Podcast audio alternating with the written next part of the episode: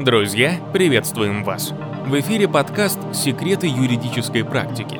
И сегодня мы поговорим об ответственности агента по агентскому договору.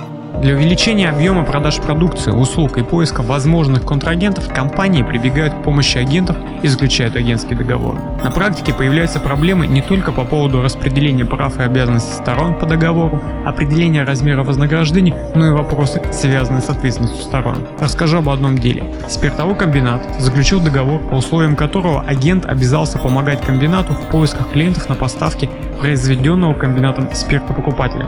Договором были предусмотрены определенные условия, которым должны были соответствовать клиенты. Это наличие разрешительных документов на использование для производства этилового спирта. Агент нашел двух клиентов, с которыми комбинат заключил договоры поставки спирта для производства парфюмерно-косметической продукции. Вознаграждение было выплачено. Комбинат применил нулевую ставку акциза. Затем решением налогового органа комбинат был привлечен к налоговой ответственности за неправомерное применение нулевой ставки акциза по причине отсутствия у контрагентов разрешительной документации, позволяющей производить указанную выше продукцию. С учетом этих обстоятельств, подтверждающих ненадлежащее исполнение агентом договора по подбору клиентов, комбинат обратился в суд с иском о возврате вознаграждения и взыскании убытков. При рассмотрении дела суд не нашел оснований для взыскания убытков и возврату вознаграждений. Выводы суда. Условиями договора не установлена ответственность агента за действия третьих лиц. Судами не установлены обстоятельства, позволяющие прийти к выводу о наличии фактов аффилированности, корпоративной связи или возможности осуществления агентом